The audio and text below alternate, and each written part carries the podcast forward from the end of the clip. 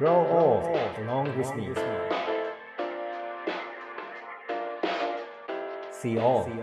nor be afraid. Radio Radio Radio Radio レディオネイティブへようこそ NPO 法人フィールドアシスタントの村上裕介ですネイティブ編集長の今井翔ですこの番組はネイティブを知るさまざまなゲストをお呼びして暮らしをつなぎ続けるためのヒントについてお話を伺っています。今回も北海道白老町で彫刻家として活動される国松杵田さんにお話を伺いたいと思います。国松さんよろしくお願いします。よろしくお願いします。これまで白老町の話をいろいろ伺ってきたんですけれども国松さんの一つの作品が生まれるためにはどういうプロセスを必要としているんでしょうか？はい僕は、まあ、主に彫刻ですとかあとは木の板を題材にしてそこに各平面作品とこう作っているんですけど、まあ、プロセスってなると、まあ、まず素材があったりイメージがあると思うんですけどでそれをこう形作っていって最後こう完成してっていう流れなんですけども、昔は結構こうちゃんとこうスケッチをして模型を作ってでそれの10倍にしたサイズを実際の作品で作るっていうようなプロセスで作っていた時期があるんですけど、まあ、その時は素材は金属で作っていてで、まあ、金属っていうのが大体こう工業製品で、まあ、板とか棒とかそういうのをこう買ってきてでそれを溶接して作っていくみたいなやり方をしていたんですけど、なんかある時こうアトリエの近くに、まあ、おそらくその前に使っていた家具の人が残した木材をこう使ってなんか作った時になんかこうスケッチもこう何も考えずに直で作った時に、気づいたらなんかへんてこな形が出来上がってたみたいな経験があって、でその時にスケッチしてこういうのを作りたいって言って自分の意識も構えてこう作ったものと、そのなんか虫になって作ったものが全然違うものができていて。でもしかしたらこのへんてこなものが本当のこうなんか自分なんじゃないかなみたいに思えたきっかけがあってでそれからこう最初に考えすぎずに少しこう手を動かしていく中で次が見えてきてっていうような制作プロセスに変わってきたっていうのがすごくこう飛び湯に住んでからの大きな変化としてあって。なるほど、あのその形がこう落ち着いていく中でなんですかね体と素材との感覚がこう通じたというんですかね。なんかそれはど,、どういうとこにあるってご自身では思います？あそうですね。あの木を素材にしてるっていうとこう、まあ、木彫っていうことになるんですけど、うん。まあ、そういうものも大学で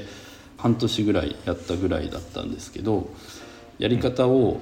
そこまでこうの飲みはこう研いでこういうふうに使ってうん。こういうやり方なんだよとかっていうのをよく分かってないまま卒業してしまってそれでその時こうやってた金属に使うグラインダーっていう機械を思いっきり木に押し当ててみると、まあ、摩擦でそこが焦げたりしてでなんか面白い模様が出てきたりとかなんかそういう自分で試してみたことが面白いなと思って。だからこう無心というかちっちゃい頃に何かで遊んでたような感覚に久しぶりになれたみたいな感じだったんですよね。でそれがこう、まあ、本当のきっかけっていうのが、まあ、その時たまたまベトナム人のアーティストの人がこう移住してきて制作場がないっていうので、まあ、1週間ぐらい僕が住んでる家に住んで一緒に制作してた時期があって、でその時にその人が素材もその辺にあるものを拾って1日に3つとか作品をこう作っちゃうような人で。でそのペースっていうのがなんか自分はそれまでこうスケッチをして模型を作ってってなるとやっぱり一つの作品に2ヶ月とかかけるような制作スタイルでいた時に、その勢いを目の前で見た時に、なんか負けてるなと思って、なんかちょっとこうく悔しいような思いで、その辺に落ちてる木を手に取ってそういう形で作ったのでなんかそういったきっかけも大きかったとは思います。うん、なるほど。なるほど。もう一回そのあの先ほどのあの一緒に作ってた方あの、はい。のまあ1日で3個ぐらいこう作っちゃうっていうのをこう目の当たりにした時にそのやっぱ同じ彫刻家という人が作品をこのペースで作り上げたんだっていうのとあの今日ぐらいまでにはつ上げたいっていうのとのそのある種の時間ですよね。ふうん節目というのは。その、はい。自分の中からっていうよりある種の外からの時間の節目っていうのはやっぱり制作することにとっては結構大きなフファクターなんでしょうかね。そうですね。なんかこう完成してまた次の作品に進んでいくっていうのがやっぱりあるので、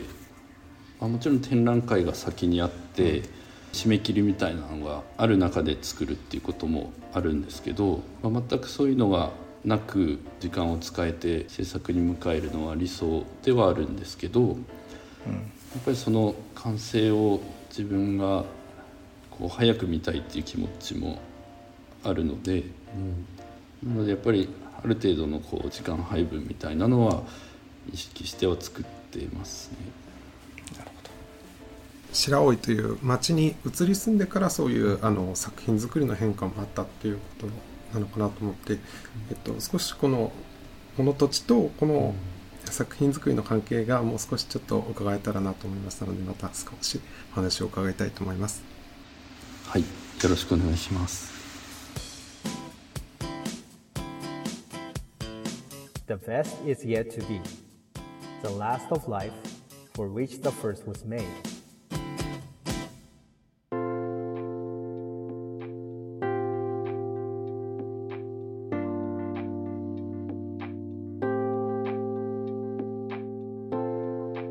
国松さんあの作品作りをされるプロセスについてお話を伺ってきたわけですけれどもその作品作りに入る前の時間っていうのは国松さんどのようにして過ごされてるんでしょうか？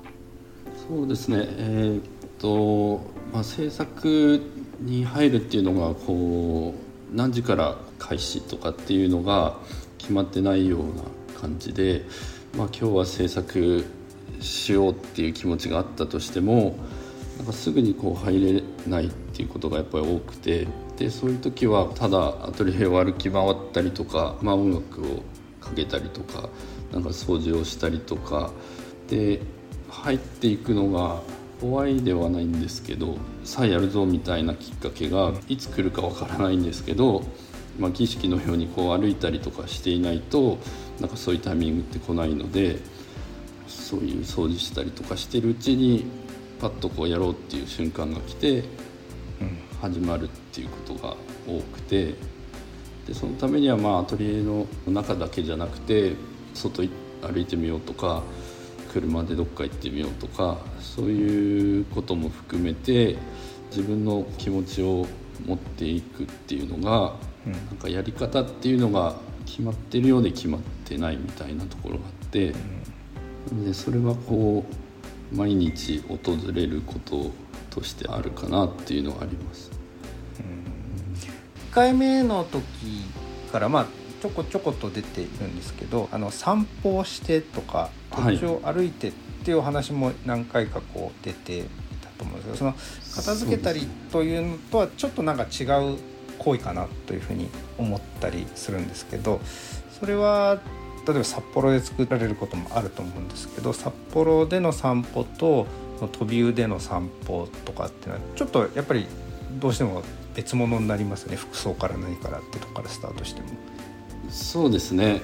散歩っていう時は札幌っていうよりは白老を歩くことが多いんですけどアトリエの近くを歩いてて見える景色だったり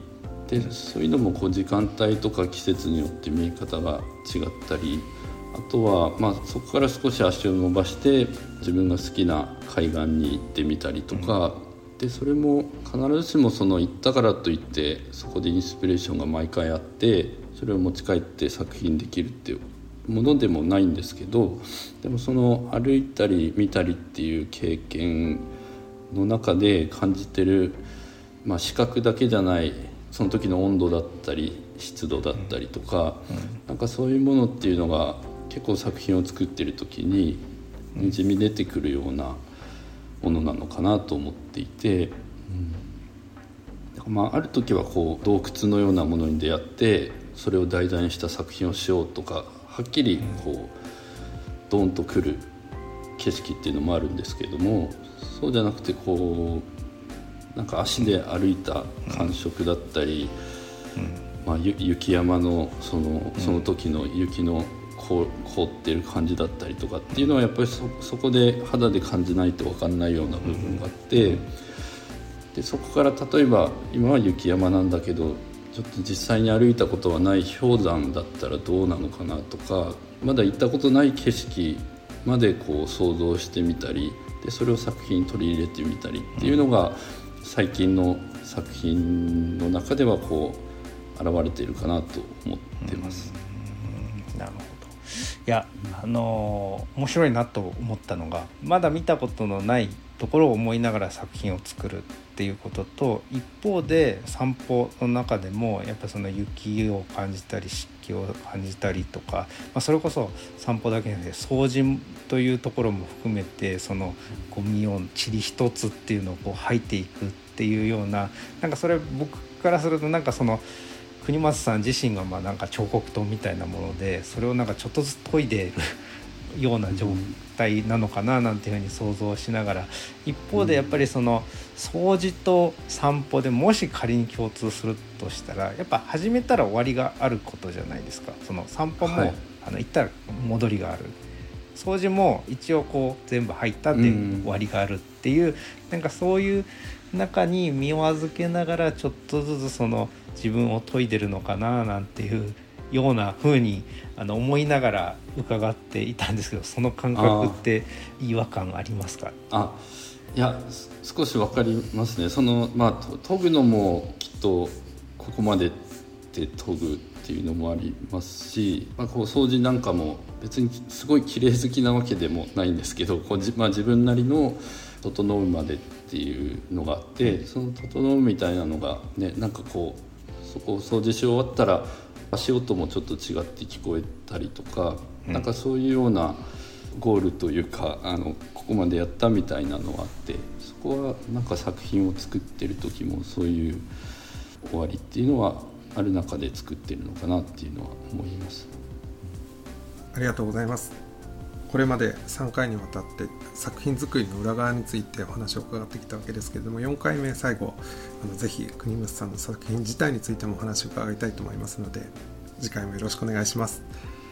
それではレディオネイティブ今回もこの辺で失礼します。次回国松さんとレディオネイティブ最終話になります。お相手はネイティブ編集長の今井翔と村上祐介でした。The best is yet to be ありがとうございました